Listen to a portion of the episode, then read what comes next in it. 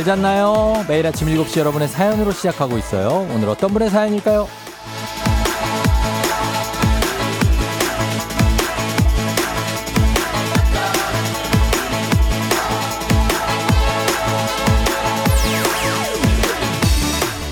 8011님, 쫑디 오늘부터 만 나이 샌다잖아요. 기사를 보다가 아 맞다 나 나이 줄었지 했더니 남편이랑 아들은 한 살 줄고 저만 두 살이 줄었어요. 초딩 아들은 나이 줄었다고 툴툴대지만 저는 공짜로 1년 번 기분이라 좋아요. 쫑디는 어때요?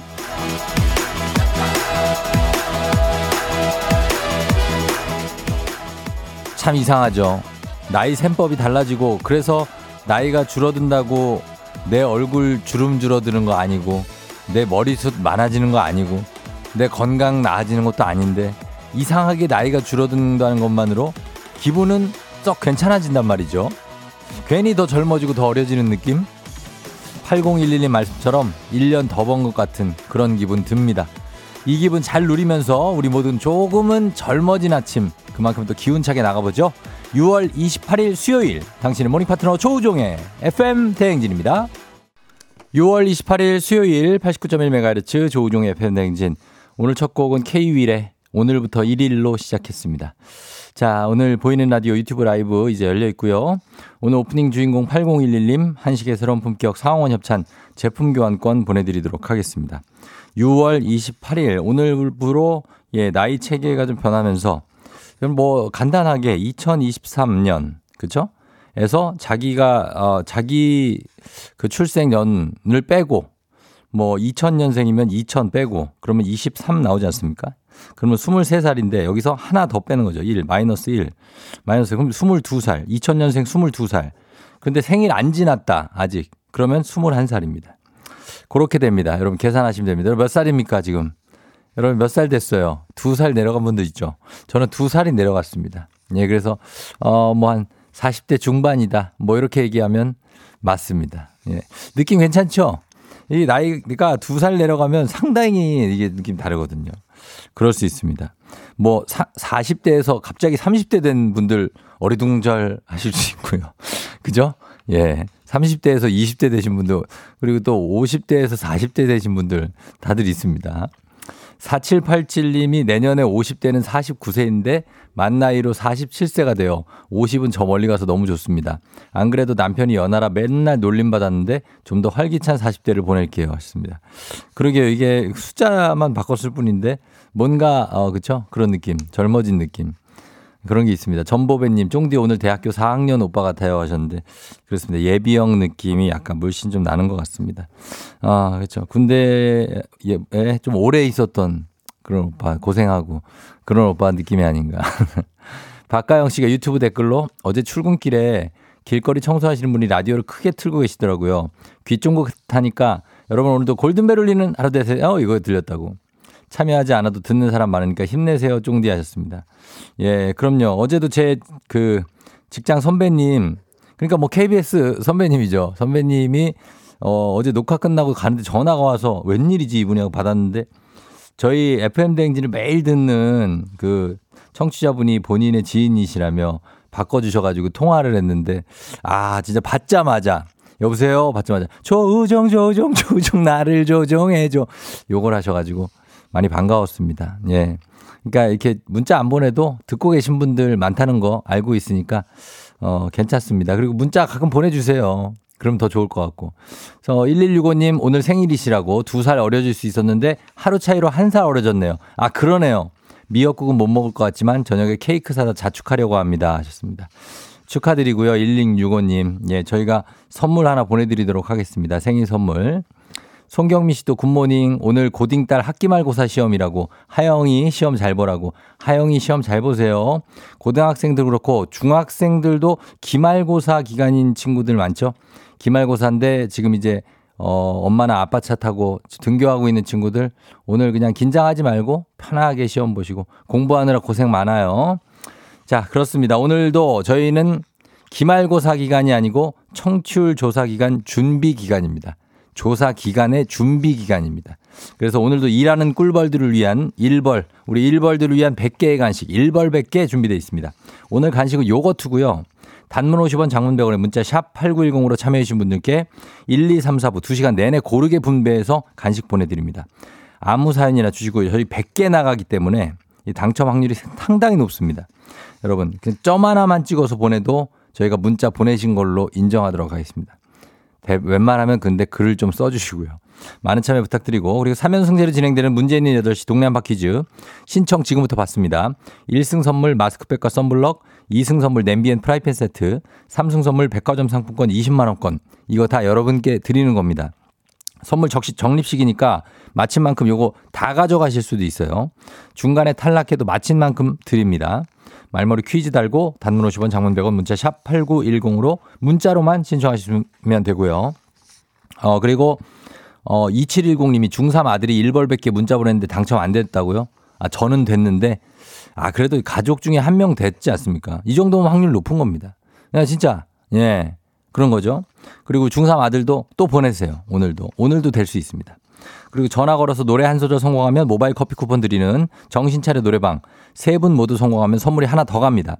02761-1812-1813 026298-2190-2191입니다. 저희 전화 잠시 후에 열게요. 15분에서 20분 사이에. 가수는 오늘의 가수 김현정입니다. 롱다리 가수 김현정 아시죠?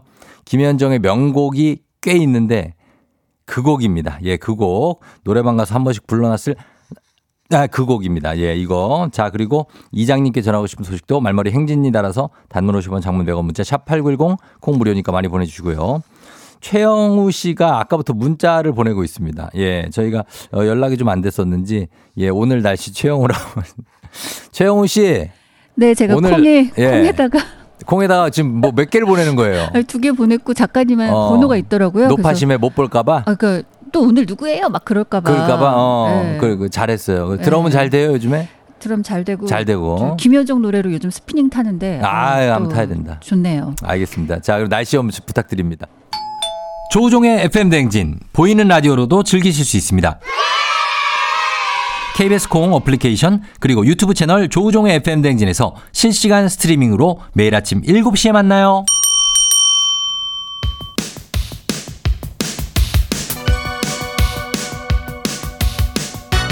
아하 그런 일이. 아하 그렇구나. 이어 DJ 쫑디스파레와 함께 몰라도 좋고 알면 더 좋은 오늘의 뉴스를 콕콕콕 퀴즈 선물은 팡팡팡. 7시엔 New Quiz on the Music.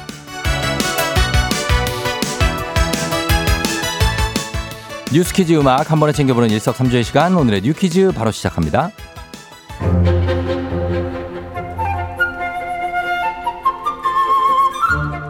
전 세계 고령 인구는 해마다 급격히 증가하고 있죠 2년 후엔 우리나라 인구의 20.6%가 65세 이상일 거라는 분석이 나오기도 했는데요. 초고령 사회 진입을 앞둔 한국의 노인 빈곤율이 OECD 주요국 중에 가장 심각한 것으로 나타났습니다. 통계청에 따르면 2019년을 기준으로 우리나라 66세 이상 고령자의 상대적 빈곤율은 43.2%, 상대적 빈곤율은 중위소득 50% 이하에 속하는 인구의 비율인데요. 66세 이상 고령자의 절반 정도가 중위소득 50% 이하인 겁니다. 노인 빈곤율이 40%를 넘는 국가는 OECD 국가 중에 한국이 유일했고요. 호주, 미국, 일본의 상대적 빈곤율은 20%대에 불과했는데요. 또 우리나라 고령자 10명 중 6명은 직접 생활비를 벌고 있었습니다. 10년 전보다 13.4%포인트가 더 증가했는데요. 2021년 기준 65세 이상 고령자의 65%는 본인 또는 배우자가 직접 생활비를 마련하고 있었고요. 고령자에 대한 정부와 사회단체의 지원은 높아진 반면 자녀나 친척의 지원은 줄어든 것으로 나타났습니다. 한편 65세 이상 고령자에게 노후 준비가 돼 있냐고 묻자 그중에 43.3%가 노후 준비를 하지 않았다라고 답했는데요. 가장 큰 사유는 준비할 능력이 부족해서였습니다.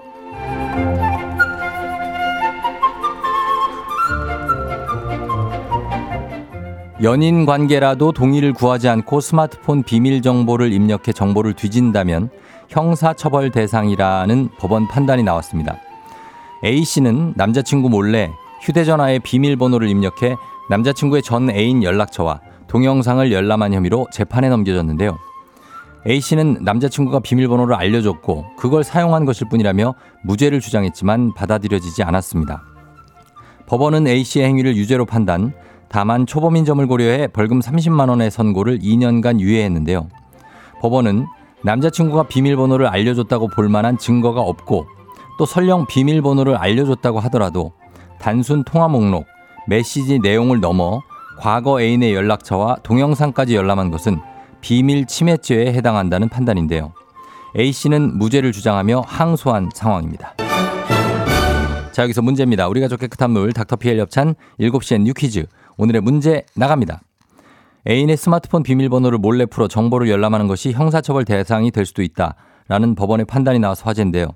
법원은 이번 사례가 이것 침해죄에 해당한다고 판단했습니다. 이것 침해죄. 어떤 것을 침해한 죄일까요? 1번. 흑역사 침해죄. 2번. 추억 침해죄. 3번. 비밀 침해죄.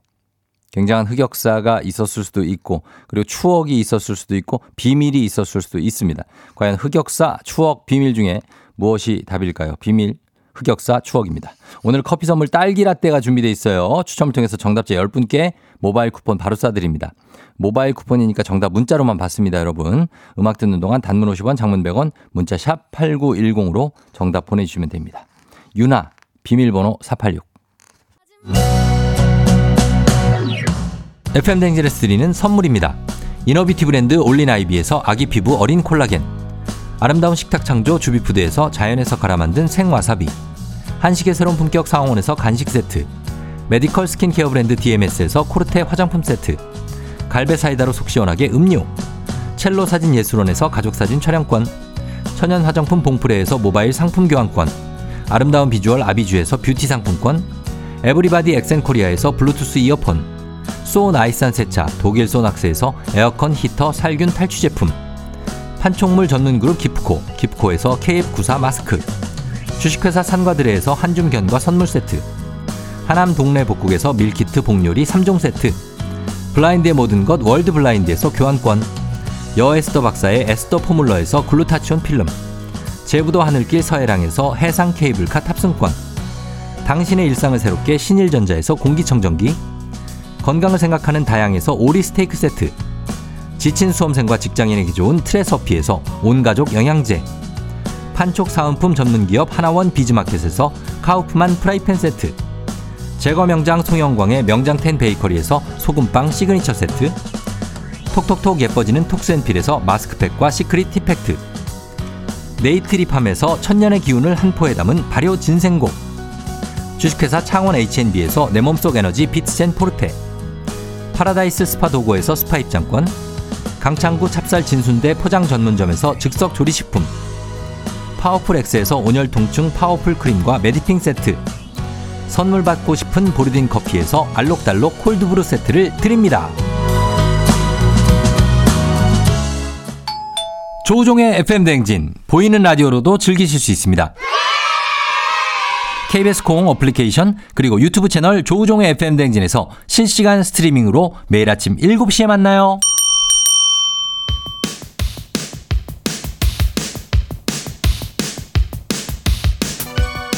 7시엔 You Quiz on the Music 오늘의 퀴즈 정답 발표합니다. 비밀 장치로 잠겨 있는 타인의 기록 또는 문서를 뜯어보는 것 이것 침해죄에 해당하죠. 정답은 3번 비밀 침해죄입니다. 자, 정답자 확인합니다. 5669-2625-5151-7424-5130 3585 3194 8181 1131 2633님까지 10분께 딸기 라떼 모바일 쿠폰 보내드릴게요. 당첨자 명단 홈페이지 선곡표를 확인해주세요.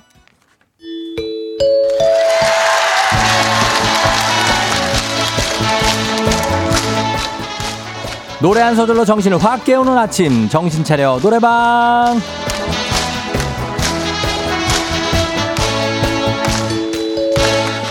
노래 한 소절 목청껏 불러 제끼면서 내 아침 내 정신 잘 챙기고 남들 아침도 깨워주는 그런 시간. 전화 걸면서부터 정신이 들기 시작하죠. 02761-1812 761-1813 026298-2190도 있고요. 6298-2191도 있습니다. 이렇게 네 대의 전화로 여러분이 직접 전화 걸어주시면 됩니다. 한 번에 세번 연결하고 세 분이 저희가 들려드리는 노래에 이어서 한 소절씩 노래 불러주시면 성공입니다. 자, 가창에 성공하면 모바일 커피 쿠폰 바로 보내드리고요. 그리고 세분 모두 성공하면 집으로 소금빵 세트도 보내드리도록 하겠습니다. 자, 그러면 오늘 음악 김현정이라고 그랬죠? 음악 나갑니다.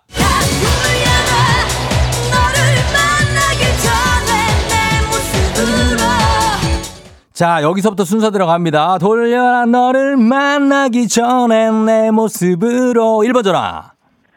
추억으로 떠올리기에 내 손수가 너 무 커. 좋아요. 다 다음 2번 전화 너무 커.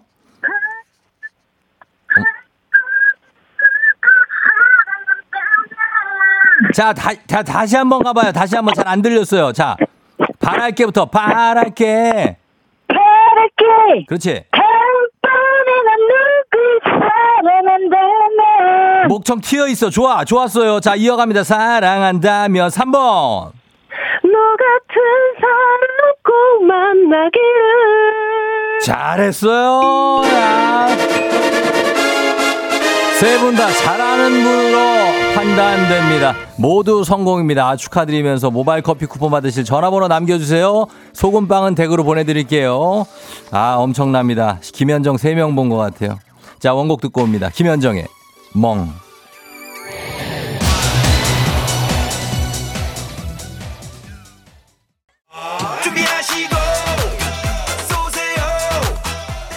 조우종의 FM 댕진 1부는 미래에셋증권 참 좋은 여행 메디카 코리아 비비톡톡 코지마 안마의자 꿈꾸는 요셉 국립공원공단 롯데건설 텐마인즈 모션필로 제공입니다.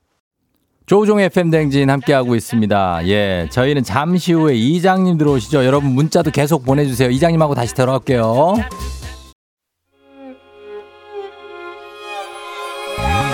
조정 나의 조정 나를 조정해줘 조정 나의 조정 나를 조정해줘 하루의 시절 우정조가 간다 아침엔 모두 FM 댕진 기분 좋은 하루로 FM 댕진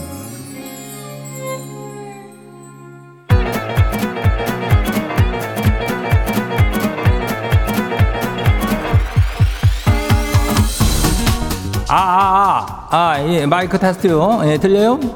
그래, 행진이 이장인데요. 지금부터 저 행진이 주민 여러분들 소식 전해 들어가시오. 행진이 단톡요.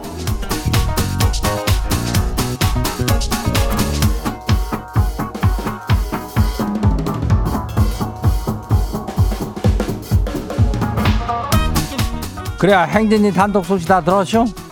오늘 저기 저 28일인데 아까 저 쫑디가 저 나이 저 뭐 두세 살 줄었다고 뭐 얘기를 하지만은 뭐 그런 게 뭐 그래 중요한 사람도 있을게요 그죠? 그리고 저 나이 계산법 내가 딱 알려줄게요. 아까 그 얘기가 좀 그렇 저기 한데 2000 저기 23일 아니요 아닌가? 어, 2023년 아니요 그죠? 만약에 2000년생이면은 여기에다 그냥 빼가지고 23살 23살인데 만약에 생일 지났으면 그냥 그게 지 나이요. 근데 생일이 안 지났으면은 여기에 한 개를 빼가지고 22살이 지 나이인겨. 뭔 말인지 알았죠? 예, 아까 쫑디가 두 살 빼라 그랬는데 그건 아닌 것 같아. 예, 그래서 이장이 저 정정해 드려요. 예, 23살 요거는 그냥 빼갖고 생일 지났으면은 거기다가 마이너스 1 더하는 사람은 저기요. 생일 안 지난 사람이요. 아이고, 너, 마- 나이가 바- 갑자기 바뀌면서 이장도 뭐, 두 살이 줄었다고 하지만은 뭐, 여전히 이장질이요. 예. 아니, 할 일, 할 일이 많아요, 동네에. 그저 청취율 조사가 아직 시작은 안 됐죠? 그렇지만은 항시적으로다가 청취자를 생각하는 우리 저 행진리에서 예, 미리 선물도 팍팍 주고 그런 거예요. 오, 요럴 때 적극적으로 공격적인 참여를 해요. 이번 주 내내 100개가 나가니까 이 선물이 하루에 100개예요. 일주일에 100개가 아니요. 그러니까 오늘도 100개가 나가겠죠?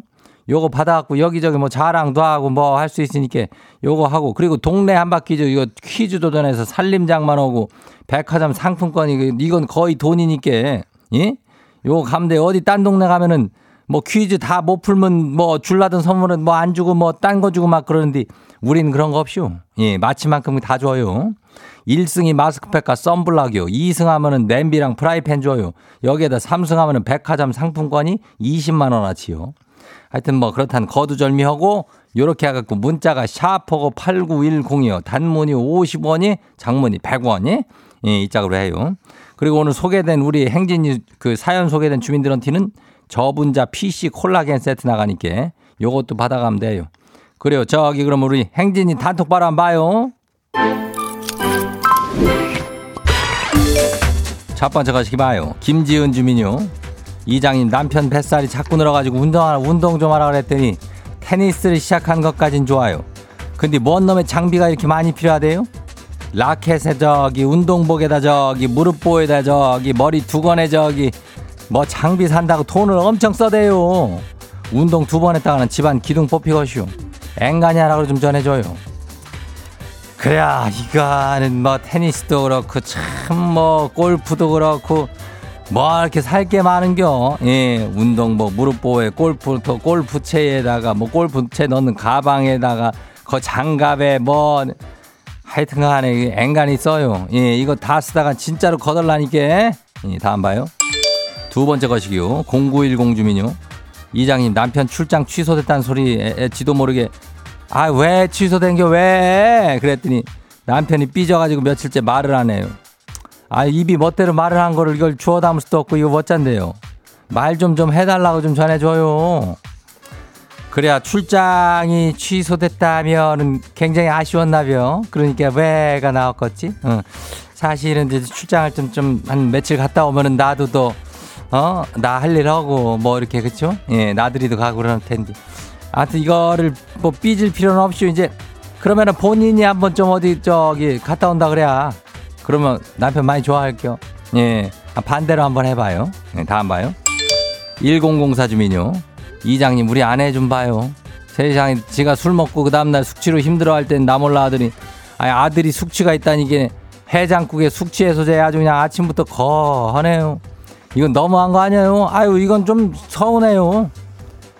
그래요. 아, 아들은 저기 뭐 얼마 안 됐겠지. 그래서 그 그러니까 그런데 저기 우리는 1004는 맨날 술 먹으니까 그걸 매일 안 챙겨주는 거 아니요? 아무튼간 서운할 수 있쇼. 예, 아들보다는 나를 챙겨야지. 내가 다 돈 벌어 그러는데 아유 많이 서우냐. 다음 봐요. 3719 주민요. 이장인 남편이 간밤에 모기가 새끼손가락을 물었다고 머리를 감겨달래요? 아, 이게 뭔 소리래요? 손가락에 모기 물리는데 머리를 못 감는데요? 아, 이걸 감겨줘요, 말아요? 아니, 근데 저기 새끼손가락에, 아니, 엄지가 아니고 손바닥 전체에 모기를 물려도 머리는 감을 수 있는데? 나는 이거 당최 뭔 얘기인지 모르겠네. 어, 모기물, 아니, 뭐 손을 뭐 이렇게 뭐, 뭐 사과 깎다가 베었으면 모를까. 그 모기가 뭐 이렇게 대단하다고. 뭔 얘기요? 아, 다음 봐요. 마지막이요. 레인보우 주민요. 이장님 오늘 휴가 내고 여자친구랑 놀이동산 가요. 잘 보이고 싶어서 놀이기구 못하는 거 없이 다 잘 탄다고 내가 큰 소리를 쳤는데 벌써부터 다리가 그냥 후들후들 거려요. 그냥 솔직히 못한다고 말할까요? 아니면 그냥 죽기 살기로 그냥 한번 타볼까요? 죽기 살기가 아니라 그냥 죽어 그러다가 어? 어 말야 뭘 못해 바이킹이요 아니면 뭐 어떤 거 롤러코스터요 그러다가 큰일 난다. 더 큰, 더 큰 창피를 당할 수 있죠. 예? 큰일 나 척척할 수 있죠. 그렇게 하다 잘못하면은. 어, 그러니까 꼭 말하고 못하는 건 못한다 하면 돼요. 재밌게 갔다 와요.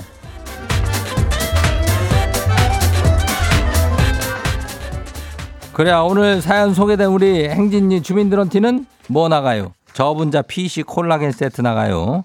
행진이 단톡 매일 열리니까 알려주고 싶은 정보나 소식이 있으면은 행진이 이거 말머리 달고 챙겨주면 돼요. 예. 그렇게 하면 되고 서현 초등학교 4학년 김소윤이 예, 철도의 날 공연 잘 갔다 오고 그래요. 그리고 2443 아들 생일 축하한다. 어, 그래. 아이고 저기 뭐요. 단문이 50원이 장문이 100원이 문자가 샤퍼고 8910이니까 어, 콩은 무료죠. 이쪽으로 보내요. 우린 노래 듣고 올게요.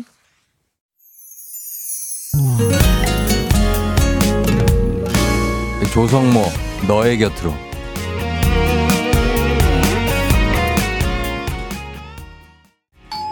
조종의 FM 댕진 보이는 라디오로도 즐기실 수 있습니다. KBS 콩 어플리케이션 그리고 유튜브 채널 조우종의 FM 댕진에서 실시간 스트리밍으로 매일 아침 7시에 만나요.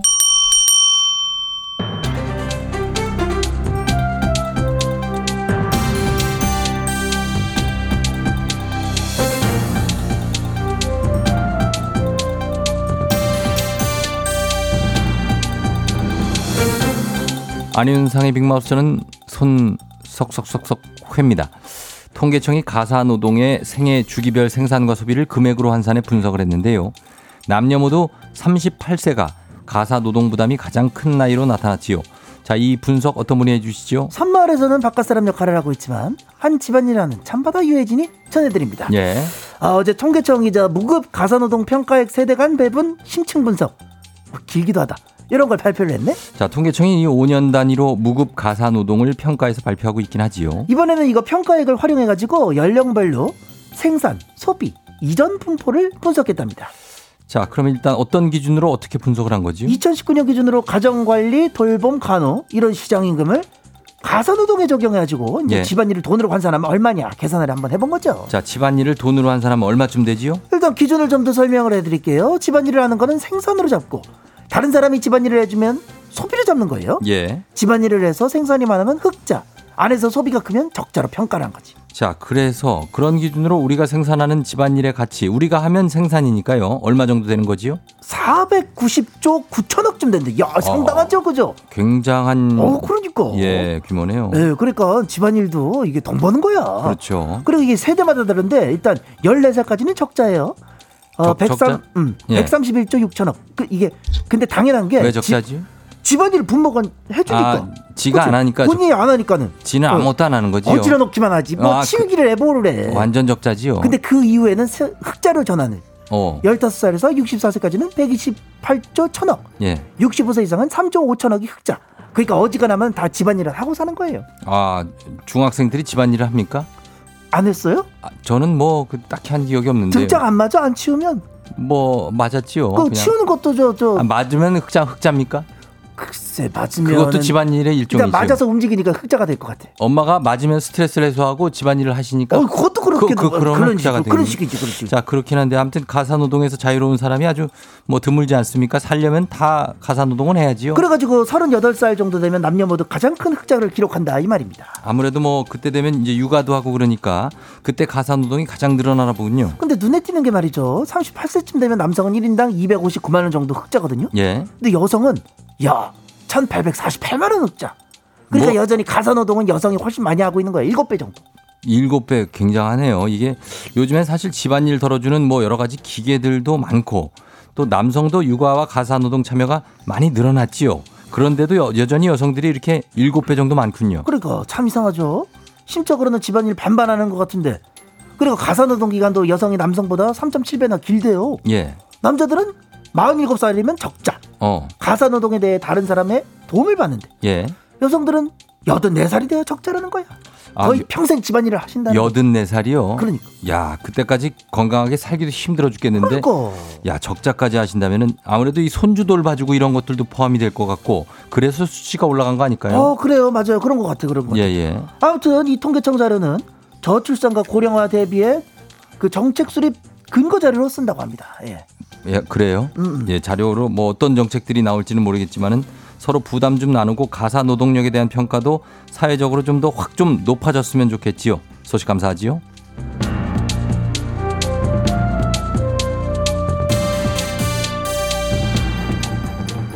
다음 소식입니다. 지난주에 폭염주의보가 내려졌던 가운데 한 대형마트의 외부 주차장에서 일하던 30대 노동자가 갑자기 숨지는 일이 있었습니다. 동료들은 마트 측이 폭염에 대처하지 못해서 일어난 비극이다라고 주장하고 있는데요. 자, 이 소식 어떤 분이 전해주시죠? 관심법으로 짐작을 한번 해봄직하여 짐이 나와보았소. 미륵궁에 올시다. 자, 그럼 궁예님, 이 마트 노동 환경이 어떻길래 이 폭염에 건장한 청년이 쓰러지고 숨지는 일까지 있는 겁니까? 경기 하남의 외국계 대형마트에서 일어난 일이야. 쇼핑카트 정리 업무를 하던 청년인데 오전 11시부터 내내 일하다 저녁 7시쯤 몸이 안 좋다고 주차장에서 쉬다가 쓰러졌다는 게야. 지금 당일에 그 지역 기온이 어느 정도 됐지요? 낮 최고 기온이 33도였어. 일하던 곳이 벽면 전체가 뚫린 주차장이라 외부 열기에 그대로 노출이 되는 곳이야. 아하. 여기서 매 시간 200개씩 쏟아져 나오는 쇼핑 카트를 하루 종일 정리를 한 게야. 그러면은 거기는 뭐 에어컨을 안 틀어줍니까? 이 외부 공간이니 에어컨은 안 튼다고 하더구만. 그러면은 쉬는 시간은요. 뭐 폭염주의보가 발령되면 5개 노동자한테 1시간마다 10분에서 15분씩 휴식 시간 주라고 하고 정부에서 권고를 하지 않습니까? 권고 아닌가? 권고. 권고 해도 그만 안 해도 그만인 게야. 아하. 여기는 3시간마다 15분 정도 쉬는 시간을 주는데 일하는 곳에서 휴게실까지 이동 시간이 4분이라지 뭔가. 아니, 3시간마다 15분을 주면 이게 쉬는 겁니까, 이게? 장난하는 것도 아니고 말이야. 이거 왔다 갔다 하고 화장실 갔다 하라고 오면은 시킨 인간들이 한번 해보라고 해봐. 아니 군대에서도 1 시간 작업하면은 10분 쉬는데요. 정말 열받는 일이야. 이 근부장이 출동을 해야겠어. 아, 휴게실까지 이거 가지 않고 그냥 외부에서 그래서 대부분 쉬어. 그럼 휴게소 쉴 때도 더운 거지요. 그러니까 말이야. 아니 열기에는 계속 노출이 된 상태가 되는 게지. 이거는 좀 너무한 것 같은데 이거 마트 입장은 어떻습니까? 외국계 회사다 보니 아직 입장은 나오지 않았는데 말이지. 올여름 덥다는 경고 계속해서 나오지 않았냐 말이야. 그러면 폭염에 미리 대비를 해놨어야지. 이 박지현 씨도 똥막대기 같은 것들이라고. 그렇죠. 짐의 말을 인용을 하였어. 외국계 회사도 입장이 말 나와야지요. 예, 이게 참 안타까운 일이 벌어졌습니다. 그러게 말이야. 이 똥막대기들에게 철퇴를 가해야 해. 금부장, 자네도 바깥에 오래 있지 말고 자주 쉬면서 물도 마시면서 철퇴질을 해. 그렇습니다. 무더운 여름에 자체적으로 근무 여건 최대한 활용해서 자주 쉬어줘야지요. 그 전에 이 노동 환경 자체가 좀 많이 개선이 좀 돼야 됩니다. 그래서 이런 마음 아픈 사고가 일어나지 않았으면 좋겠습니다. 오늘 소식 여기까지죠.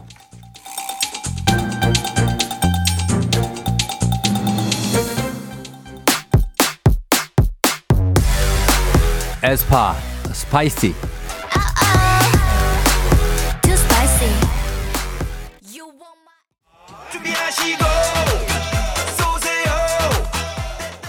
조우종의 FM 댕진 2부는 신한은행, 고려기프트, 일양약품, 파워펌프, 농심, 와이드모바일 제공입니다.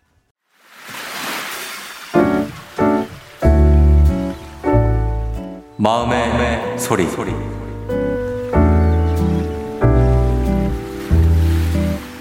아, 안녕하세요. 저는 시어머니랑 시아버지와 같이 살고 있는데요. 주변에 어머니 친구분들이 어, 많이 부러워하시면서 약간 질투 아닌 질투하시고 네 며느리는 너랑 사는 게 정말 좋다고 하냐 하고 물어보시는 분도 있다고 해요. 처음에는 좀 당연히 친해지기 전까지는 좀 어색함도 있고 어렵기도 했는데 지금은 정말 저는 어머니랑 너무 잘 맞고 되게 좋고 어머니도 우리 며느리 우리 며느리 하면서 항상 좋다고 하시거든요. 저는 되게 감사하게 생각해요.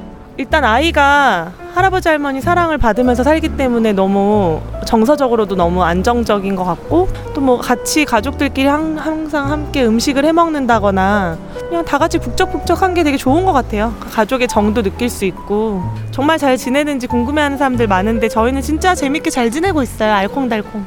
원래 가족끼리 서로 배려하고 맞추면서 사는 거죠. 시어머니도 엄청 좋아하고 서로 사랑한다고 응원도 많이 해주고요. 진짜 잘 지내고 있어요. 아, 어머니 사랑해요.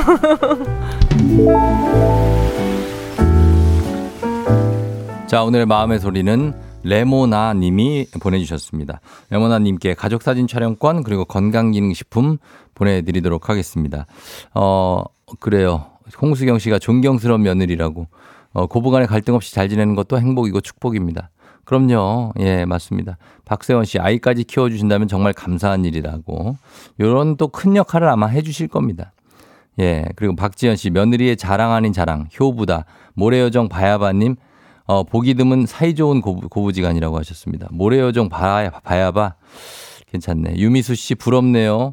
아, 그리고 2408님은 일도 안 부럽네요. 하셨습니다. 이건 뭐 자기 차이가 있는 거죠. 뭐, 어, 고부지간에 어느 정도의 그, 어, 평, 평행선. 그래서 약간 텐션이 있을 수도 있고, 그리고 뭐 그냥 그런 거 없이 그냥 편하게 지내는 집도 이런 거지.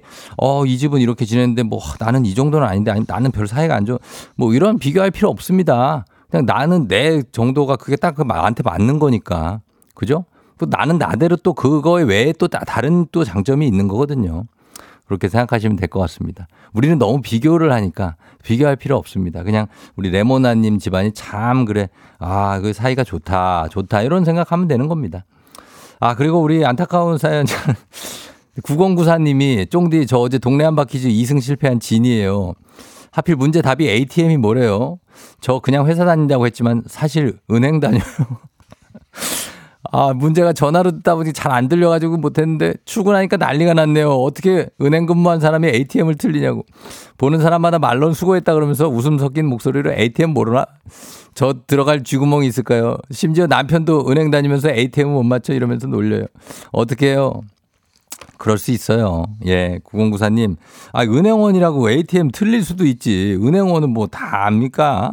예, 그러니까 은행원이 거기 있는 펀드 이름 다 알아요? 다 외워요? 아닙니다. 그러니까 어, ATM 틀릴 수 있는 겁니다. auto 어떤 telling machine 느낌인데 예, 괜찮습니다. 구원구사님.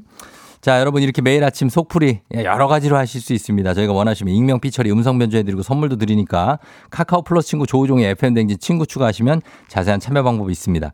그리고 문재인 8시 동네 한바 퀴즈 이제 조금 있으면 시작됩니다. 퀴즈 풀고 싶은 분들 마지막 기회에 말머리 퀴즈 달아서 샵 8910 단문 50원 장문 100원에 문자로만 신청해 주시면 되겠습니다. 저희 음악 듣고 퀴즈로 돌아올게요. 게리 정인 사람 냄새.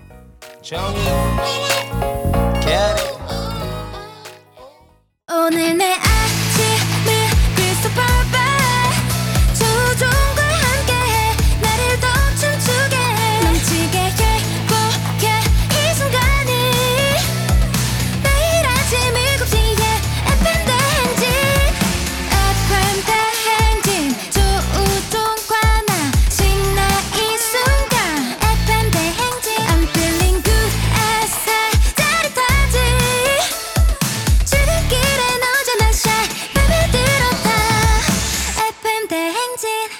조종의 FM 대행진.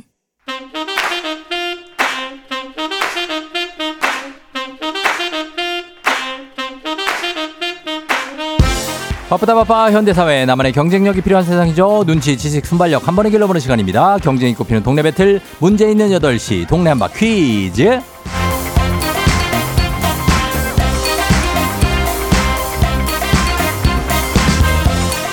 시드니로 가는 가장 쉬운 선택 티웨이 항공 협찬 문제 있는 8시 청취자 퀴즈 배틀 동네 한바 퀴즈.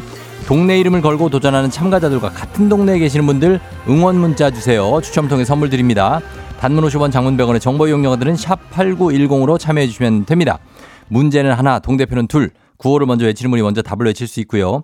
틀리면 인사 없이 커- 어, 만 원짜리 편의점 상품권 드리고 안녕. 마치면 동네 친구 10분께 선물 드리고 1승 선물 마스크팩과 썬블럭 드리고 2승하면 냄비 and 프라이팬 세트 그리고 3승 도전 가능한 퀴즈 참여권 3승에 성공하면 백화점 상품권 20만 원권까지 모두 드립니다. 자, 오늘은 이번 주에 결혼을 앞두고 있는 김해 진영의 진영댁이 2승 도전하죠. 먼저 만나봅니다. 안녕하세요. 안녕하세요. 진영댁입니다. 진영댁 7월 1일 결혼 맞아요? 네, 맞습니다. 어, 7월 1일이면은 이제 이제는 또 3일 앞이네요, 진짜. 3일 앞. 그죠? 네. 어, 정말 어때- 얼마 안 남았어요. 어제 짐 싼다고 그랬는데 신혼여행 잘 샀어요? 어, 아니요. 어제 또 음. 퀴즈 1승 했다고 예랑이한테 자랑했더니 예, 뭐래요? 어. 어, 제가 그동안 출근하면서 계속 문자 도전 많이 했었는데 한 번도 음. 소개가 안 됐었거든요. 예, 되게 예. 속상하다 했었는데 음. 크게 소원 풀었다고 축하해주면서 어. 또 저녁을 사줘서 밖에서 또 저녁 먹느라고 가방을 또 못 샀습니다. 또 못 샀어요? 네. 아, 그래요? 아, 오늘은 싸야 될 텐데, 그죠? 어. 그러게요. 오늘은 2승을 해도 가방을 꼭 싸도록 하겠습니다. 지금 뭐 할 일 남아 있는 게 뭐예요? 결혼 3일 전에. 어, 지금 웬만한 건 준비가 다 됐고요. 예. 어, 그냥 그 가방, 가방이 제일 문제네요. 아, 짐 싸는 거? 네. 아, 짐 싸는 거는 또 잘 후딱 싸면 금방 싸요.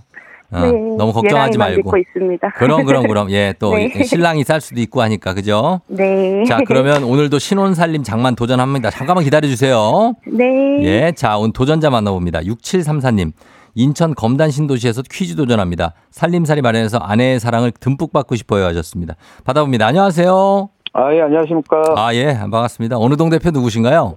아, 저 인천 검단 신도시 음. 아라동 대표 예. 장영이라고 합니다. 아, 아라동에서 이제 아라뱃길도 있고 그렇잖아요. 그죠? 아, 예, 맞습니다. 아, 맞습니다. 예, 거기에 대표 이름이 어떻게 되신다고요? 장형이요. 닉네임이 장형입니다. 장형. 예. 아. 장씨예요? 네, 맞, 맞아요. 아, 장씨라고. 장형이에요. 장형이라고 불러도 돼요? 네, 아, 맞습니다. 아, 그 장형. 장형, 네. 오- 오늘 나이 어떻게 됐어요, 오늘? 예. 어, 38살 됐어요. 38살 됐어요? 아, 잠깐만. 39, 네, 39살이요. 되게, 되게 헷갈리죠, 그죠? 예. 생일 지났어요? 아니, 안 지나가지고. 안 지나가지고. 예, 예. 그래요. 반갑고, 오늘 한번 잘 풀어서 진짜 아내 사랑, 요즘 아내 사랑이 약간 부족해요? 아니, 뭐, 넘치는데요. 네, 예. 제가 뭐, 좀 음. 많이 받고 싶어가지고요. 아직 내가 넘치는데도 더 사랑을 좀 받고 싶잖아요. 그죠? 아, 예, 맞습니다. 예, 그렇습니다. 끝이 없습니다. 자, 그러면은 두 분 대결할 텐데, 우리, 어, 진영땡님은 우리 오늘 구호는 뭘로 갈까요? 아, 오늘도 저요 하겠습니다. 저요로 가고, 장영님 뭐로 갈까요? 네, 장영. 정답 하겠습니다. 정답으로 하겠습니다. 자요대 정답. 자, 그럼 두 분, 아, 두 분 인사를 안 했네? 두 분 인사 한번 하세요. 예. 아, 예, 안녕하십니까. 안녕하세요. 결혼 축하드립니다. 감사합니다. 그래요, 그래요. 예, 예. 자, 그러면 구호 연습도 한번 해볼게요. 하나, 둘, 셋.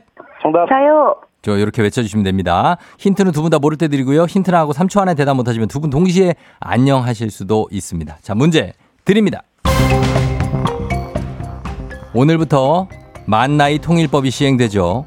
출생한 날을 기준으로 0세로 시작해 생일이 지날 때마다 한 살씩 더하는 만 나이, 초등학교 입학, 담배 및 주류 구매, 병역의 의무, 공무원 시험 응시 등은 전과 같고요. 그 외에는 만 나이를 적용하게 됩니다.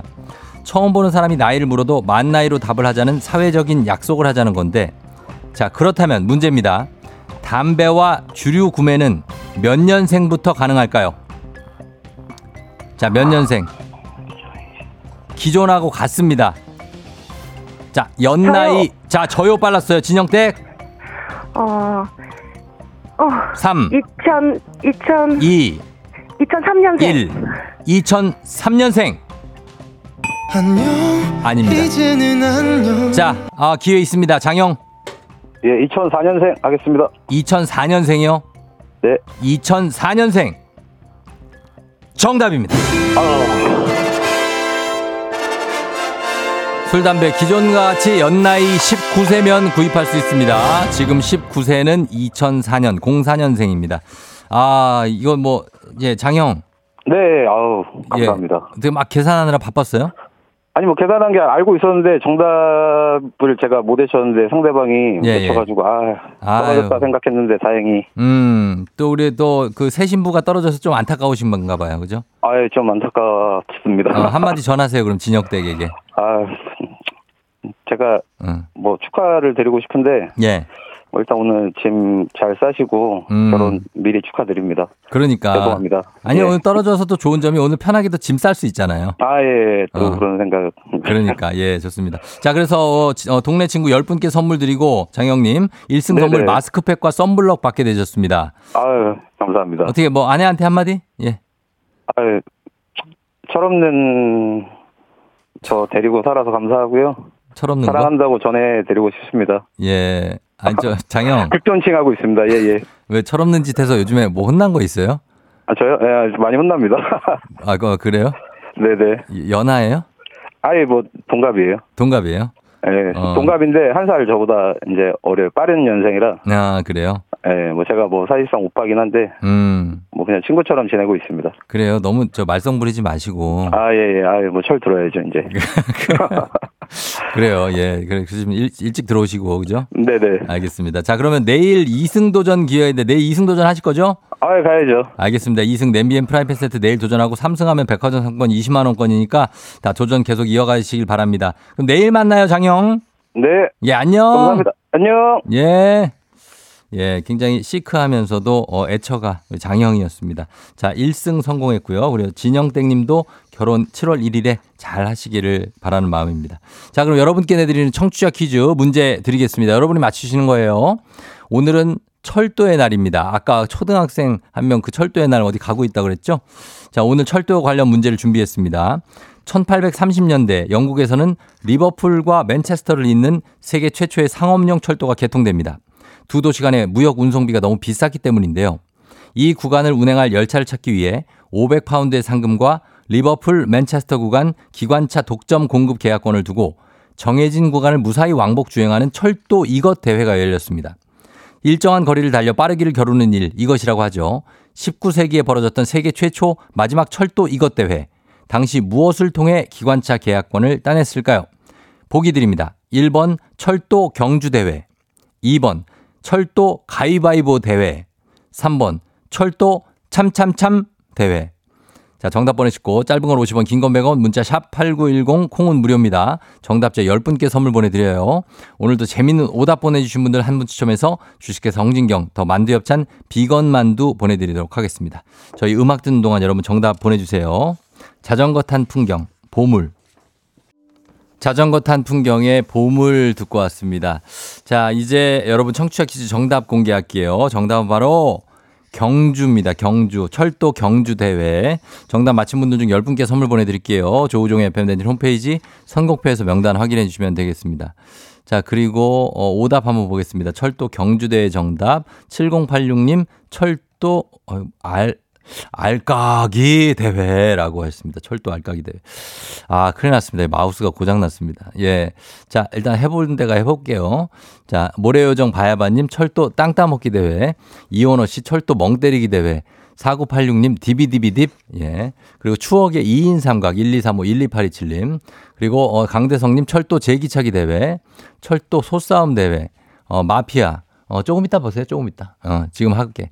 그리고 어, 철도 멀리 뛰기 대회 오늘도 맑음님. 그리고 철도 실뜨기 대회 K124, 1247-1636님.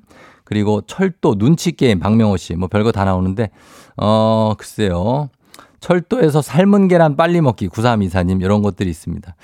자, 요 중에서 예, 보면은 철도 알까기 가자. 예.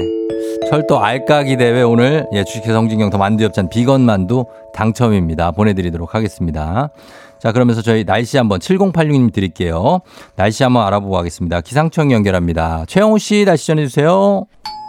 조우종의 FM 댕진 보이는 라디오로도 즐기실 수 있습니다. KBS 콩 어플리케이션 그리고 유튜브 채널 조우종의 FM 댕진에서 실시간 스트리밍으로 매일 아침 7시에 만나요.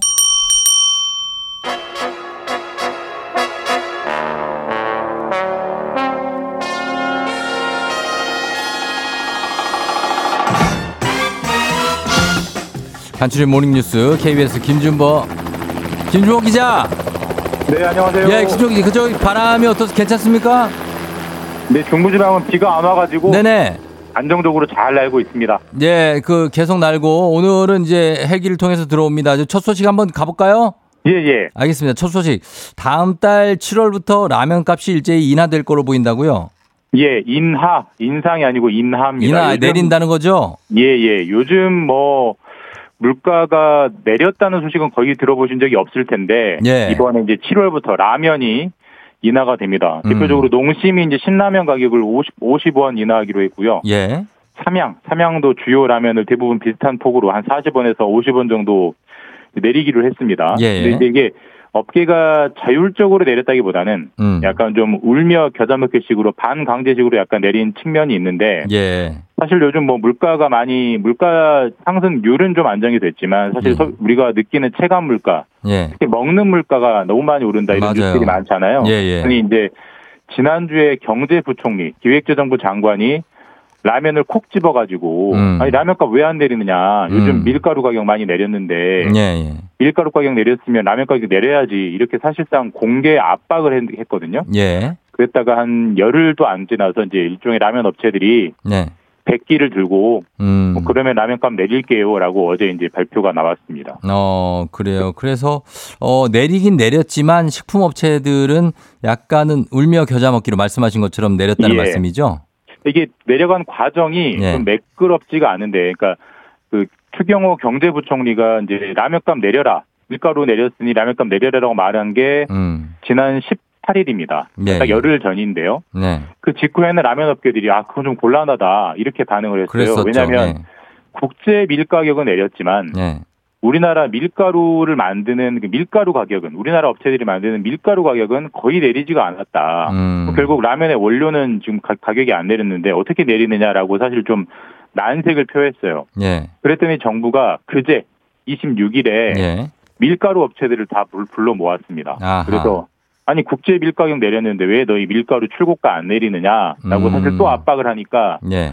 밀가루 업체들이 그러면 어쩔 수 없이 밀가루 가격 내리겠습니다. 예. 그러니까 연쇄적으로 라면도 내리겠습니다. 이렇게 된 좀 일종의 굉장히 이례적인 상황입니다. 음. 정부가 특정 상품의 가격을 콕 집어가지고 예. 업체를 기업들을 불러서 가격 내려라라고 압박을 해서 이제 그게 먹혀든 건데 음. 이게 뭐 좋은 측면도 있겠습니다만은 또 좀 이따 말씀드리겠지만 부작용도 분명히 있을 수가 있어요. 근데 어쨌든 어. 그런 좀 이례적인 과정을 통해서 라면이 내리게 됐고 예. 어제 라면 내리, 내린다고 발표한 게 농심이랑 삼양이고요. 예. 또 주요 라면 제조업체 중에 남은 게 이제 팔도, 음. 오뚜기, 오뚜기 이 두, 있죠. 예. 근데 이 두 회사도 아마 거의 같은 방향으로 내리게 될 걸로 예상이 됩니다. 음, 그러니까 이제 라면 쪽에 가서 어쨌든 가면은 그 업계에서는 이러이러한 이유로 뭐 이러하다 하니까 또 그 이러이러한 이유가 있는 업체를 찾아가서 거기에서 또 어, 이것도 내려라. 그래서 어쨌든 간에 그 원인을 찾아내서 쭉 가는 건데 이게 예.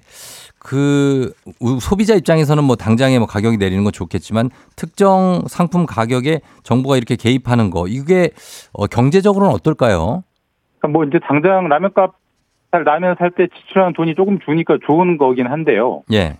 사실 이렇게 해서 모든 가격을 내릴 수만 있다면 그러게요. 다 이렇게 예. 하면 되죠. 뭐가 어렵겠어요. 근데 그렇죠. 예. 우리가 가격은 시장에서 수요와 공급에 따라서 결정된다라는 게 대원칙이잖아요. 예, 예. 물론 이제 그 교과서 속의 얘기고 실제로 그렇게 결정되지 않는 가격들도 많이 있긴 합니다. 예를 들면 뭐 전기요금, 수도요금 음. 이런 건 사실 공공요금이라는 이유로 이제 정부가 일방적으로 음, 결정하는 하죠. 거긴 예, 한데 예, 그렇죠. 근데 라면은 공공재는 아니잖아요. 라면은 예. 사실 우리가 이름과 브랜드를 기억하기 힘들 정도로 수없이 많은 회사와 수없이 많은 상품이 경쟁을 하고 있는 시장이기 때문에 예. 사실 교과서에서 말하는 수요와 공급에 따라서 결정되는 시장에 가깝거든요. 음. 그런 상황에서 정부가 내려라, 내려라, 내려라 해서 이 내리게 됐으면 예. 이게 분명히 그 업체들의 업체들에서는 큰 손해가 생기죠. 근데 그 업체들은 음. 대부분 상장된 회사입니다. 주식회사죠. 상당히 많은 개미 투자자들이 예. 주식 투자를 하고 있는 회사인데 음. 그 업체의 주가가 많이 내렸어요 최근에. 음. 그러니까 물론- 물론 라면 가격 내리니까 좋지만 예. 그 주주들도 결국은 시민들 국민들이기 때문에 그분들은 이제 피해를 보는 측면이 하나 있고 예. 두 번째로 전체 소비자 물가에서 라면이 차지하는 비중이 극히 미미합니다. 아, 그래요. 전체 소비자 물가가 100이라면 예.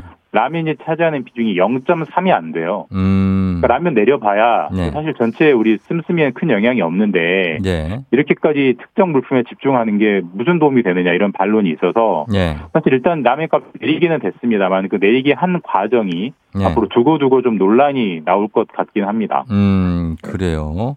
자, 그런 소식이 있고, 그리고, 어, 매년 그렇지만 다음 소식이 이겁니다. 이년- 이번에도 내년에 최저임금 결정이 아직 되지 않았고, 진통에 진통을 거둘 중인데, 하루 남았죠, 결정 시한이. 예, 내일 예. 6월 29일까지 이제 내년 2024년도 최저임금을 결정해야 됩니다. 원래 법에 네. 1년 뒤 최저임금을 그해 여름에 이제 결정하게 돼 있어서 그렇죠. 지금 이제 내년 최저임금을 결정을 해야 되는데 예. 최저임금은 그, 그 결정하는 구조가 최저임금위원회라는 곳에서 결정을 하는데 거기가 노동계 9명, 경영계 9명, 음. 그리고 정부 측의 공익위원 9명, 그러니까 이제 9대 9대 9 일종의 이제 기계적 균형을 맞춰서 거기서 논의해서 결정하는 방식으로 돼 있는데 네. 최근에 정부의 경찰이 노동계를 수사하면서 예. 이 노동계 최저임금 위원 한 명을 구속을 했어요. 음. 근데 그 자리가 결원이 생기니까 예. 노동계가 우리 다른 사람 추천하겠다라고 또 새로운 사람을 추천을 했는데 예. 정부가 그걸 안 받아줬습니다. 그래서 아하. 지금 노동계가 8명인 상황에서 시한이 한 하루 앞으로 결정돼 있으니까 어쨌든 음. 노동계가 숫자적으로 불리한 상황이잖아요. 그래서 그렇죠. 이런 식으로는 결정하지 못한다라고 노동계가 지금 퇴장을 했고 내일 6월 29일까지 결정을 해야 되는데 지금 음. 회의도 못 열고 있는 그런 상황이 연출되고 있습니다. 예, 지금 현재 최저 임금이 9,620원인데 네. 그러면은 이게 이, 이 인상을 어느 정도 폭으로 가져가야 될 것이냐에도 의견 차이가 좀 많이 나죠. 절차적으로도 그렇지만 사실 이제 인상 폭에 대해서 의견 차가 너무 큰데요. 지금 예. 최저임금이 9,620원인데요. 예, 예. 지금 노동계는 12,210원, 거의 한 20% 넘게 올려달라고 음. 요구하고 있고, 예, 예. 경영계는 동결을 요구하고 있습니다. 아하, 예. 그러니까 0% 인상과 20% 인상은 너무 차이가 크기 때문에 그렇죠. 지금 이걸 하루 차 하루 남은 시한 안에 결정한다는 건 사실 거의 불가능할 것 같고 예. 결국 이제 시한을 정해서 점점 좁혀 나갈 것 같긴 한데 예. 사실 이렇게 의견 차이가 크면 그간에 늘 이랬습니다. 결국 좁히고 좁히고 좁히다가 투표에 붙이는 걸로 가고 그러면 노동계 경영계 다 퇴장해 버리고 음. 정부 측이 경- 공익위원 결국 정부가 결정하는 방식으로 됐는데 예. 이번에도 아마 거의 그런 식으로 될 것 같고 한 가지 눈여겨볼 부분은 지금 9,620원이기 때문에 예. 조금만 더 올리면 이제 최저임금이 만 원을 넘게 될 것 같습니다. 그래서 아마 그렇죠. 이번에 최초로 최저임금이 만 원 시대에 접어드는 결정이 음. 내년 최저임금에 맞춰서 결정될 가능성이 높아 보입니다. 예, 알겠습니다. 2,590원을 올리느냐, 노동계의 요구, 아니면 동결이냐, 만 원으로 가느냐, 요 가능성이 크군요. 세 개 중에 하나. 네, 알겠습니다. 자, 여기까지 듣겠습니다. 지금까지 김준범 기자와 함께 했습니다. 고맙습니다. 감사합니다. 네.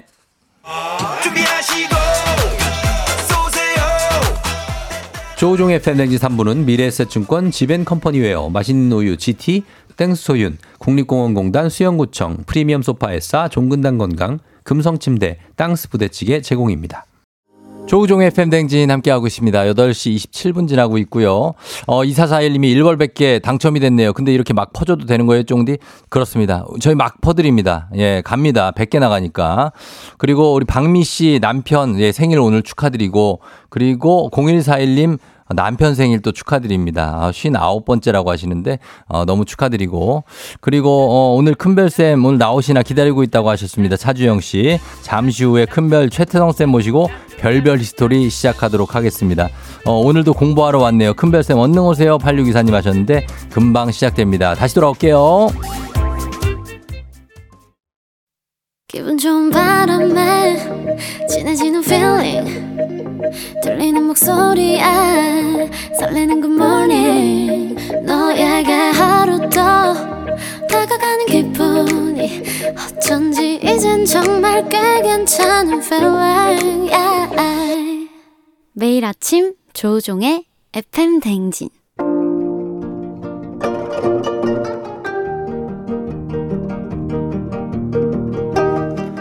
별별 히스토리를 모르거든 역사에 대해 논하지 말라. 재미있는 역사 이야기 별별 히스토리.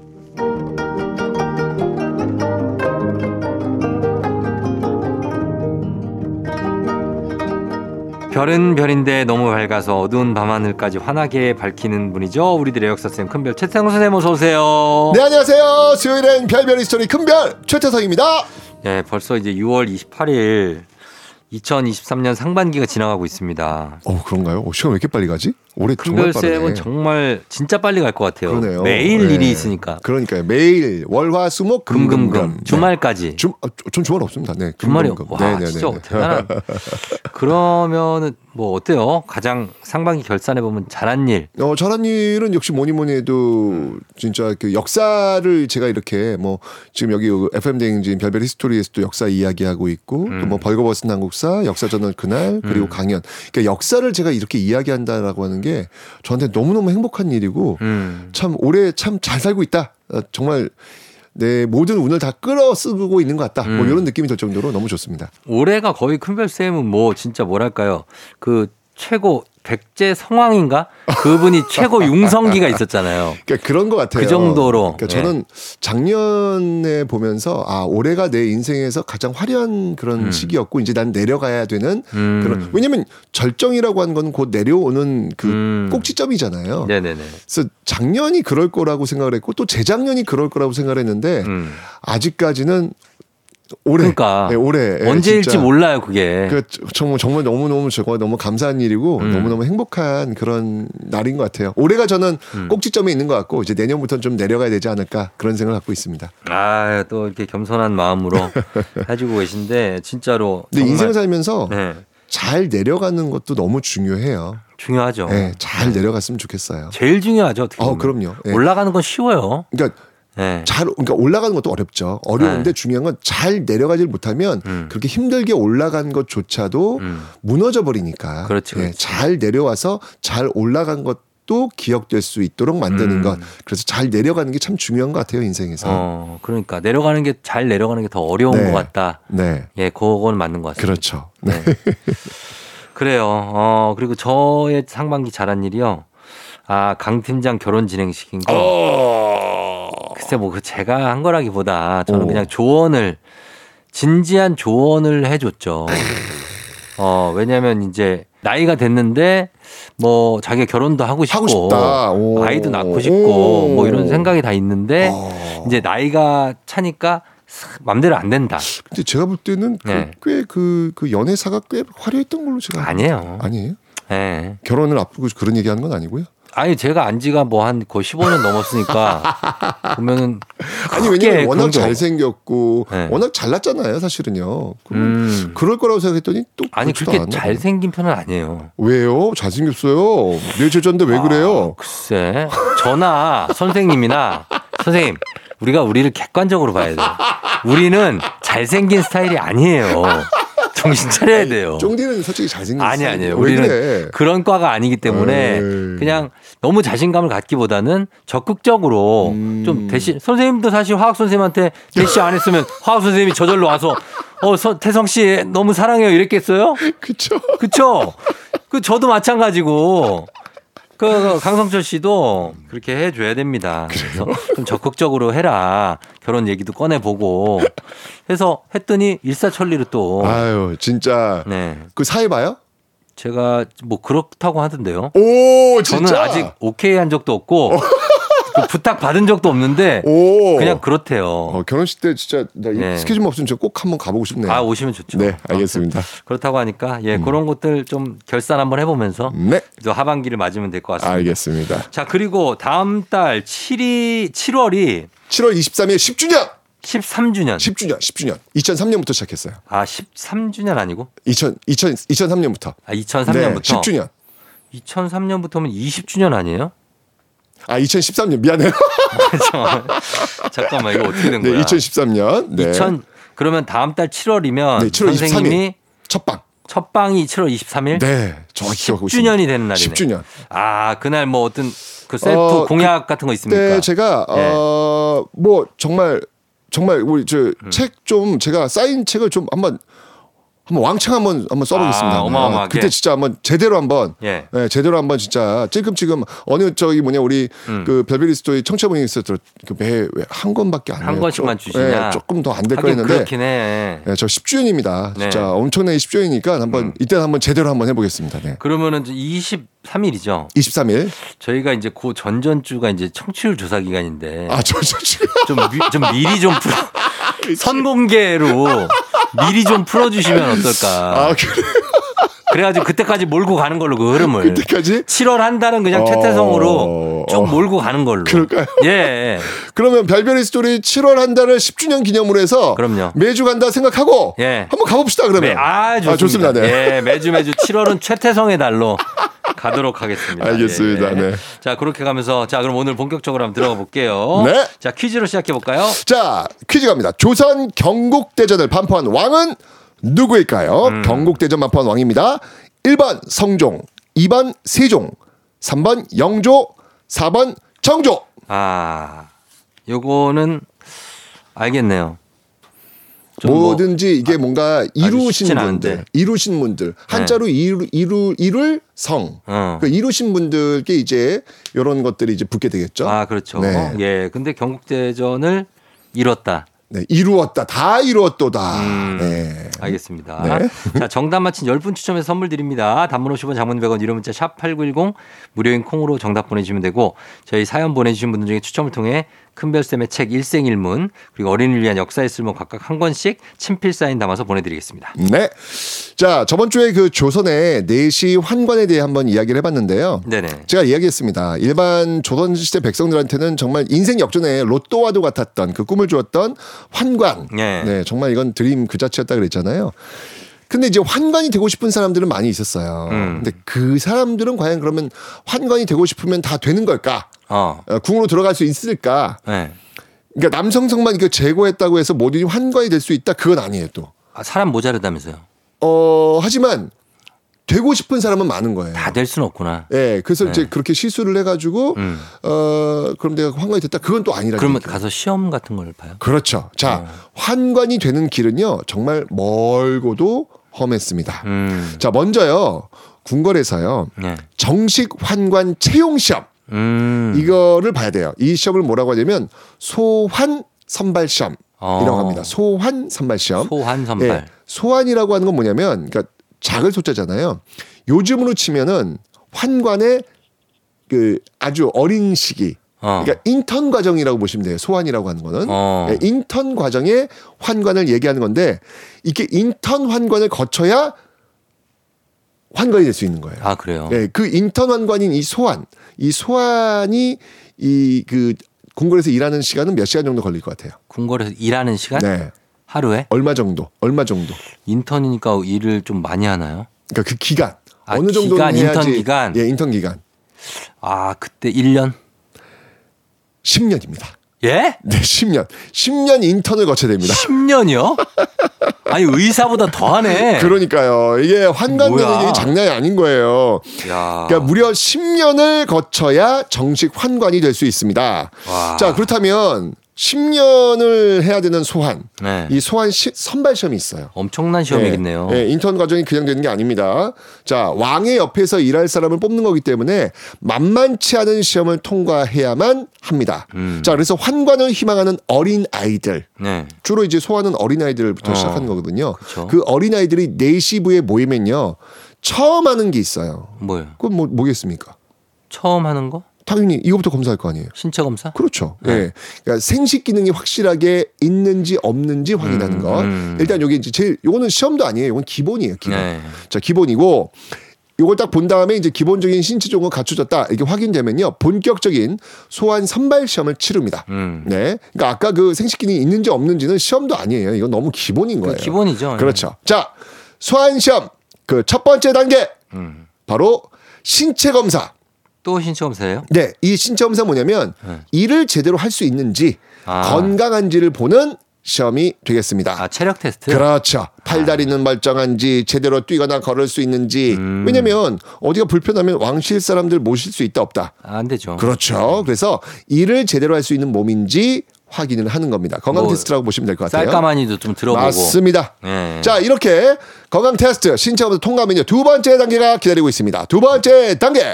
바로 궁중 상식 테스트. 음. 자, 이 상식 테스트는요. 궁궐의 정보들을 공부해서 보는 거예요. 어. 뭐 예를 들면 경복궁의 그 대궐문의 이름이 무엇이냐. 아, 그런 거요. 네, 대궐문의 개수는 몇 개냐. 어, 궁궐의. 전각의 이름은 무엇이냐.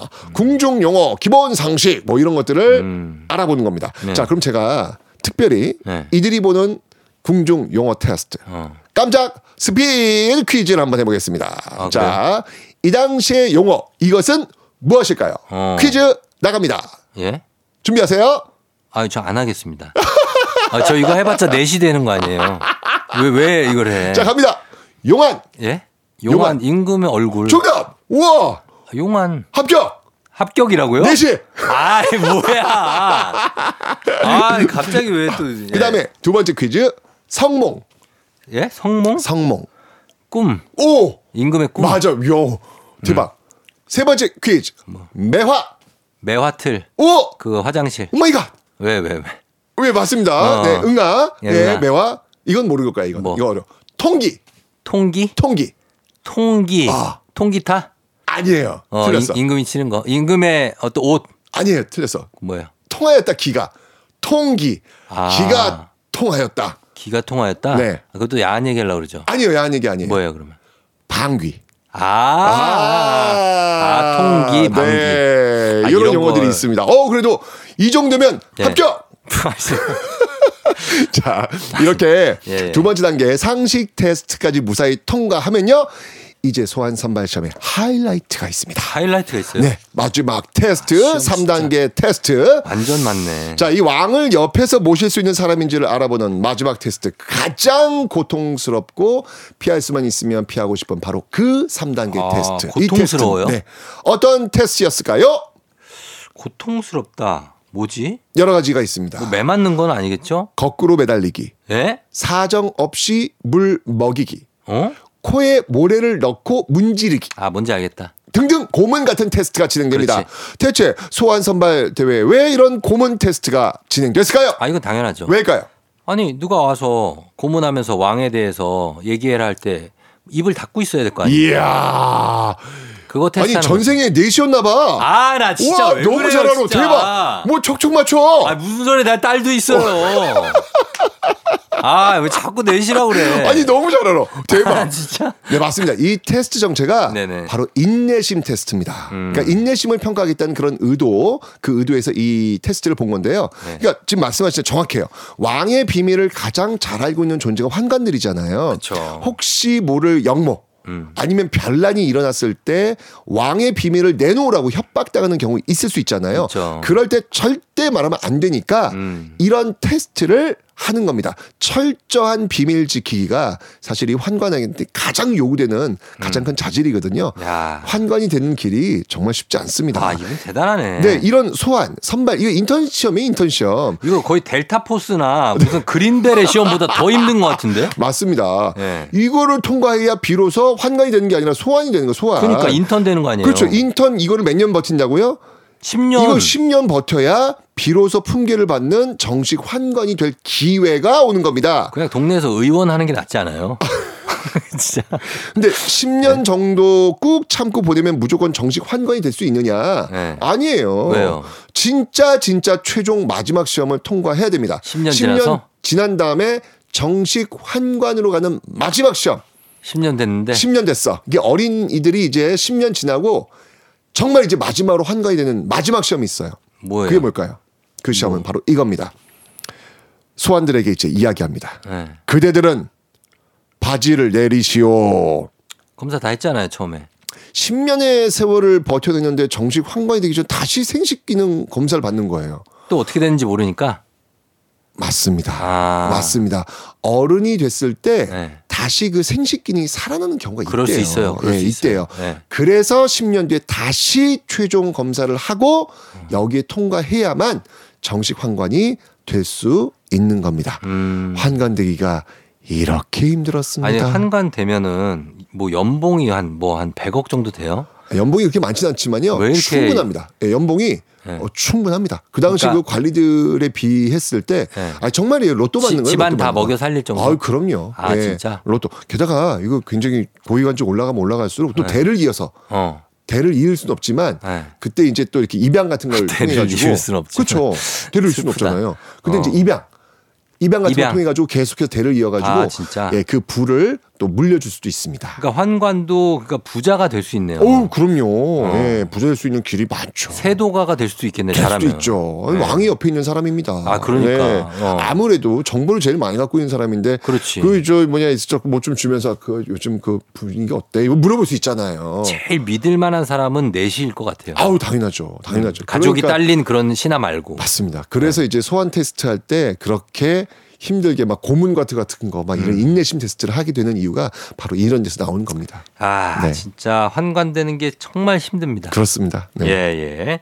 자, 어, 이렇게 해서 환관이 되는 법들에 대해서 또 알아봤고요. 저희 음악 듣기 전에 퀴즈 한번 더 내주시죠. 네. 자, 조선의 법전이죠. 경국대전을 반포한 왕은 누구일까요? 보기 나갑니다. 1번 성종, 2번 세종, 3번 영조, 4번 정종. 자, 정답 아시는 분들 단문 50원, 장문 100원, 유료 문자 샵 8910 무료인 콩으로 정답 보내주시면 되겠습니다. 자, 그럼 저희는 음악 듣고 올게요. 음악은 101 나야 나. 101의 나야 나 듣고 왔습니다. 자, 이제 퀴즈 정답 발표할 시간이에요. 발표해 주시죠. 정답은 1번 성종입니다. 성종이죠. 경국대전을 반포한 왕. 맞습니다.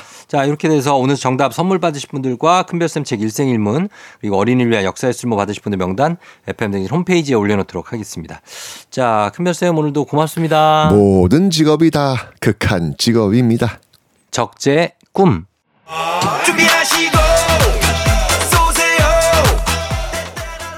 조우종 FM 댕진 4부는 HLB 제약 포드 세일즈 서비스 코리아 제공입니다.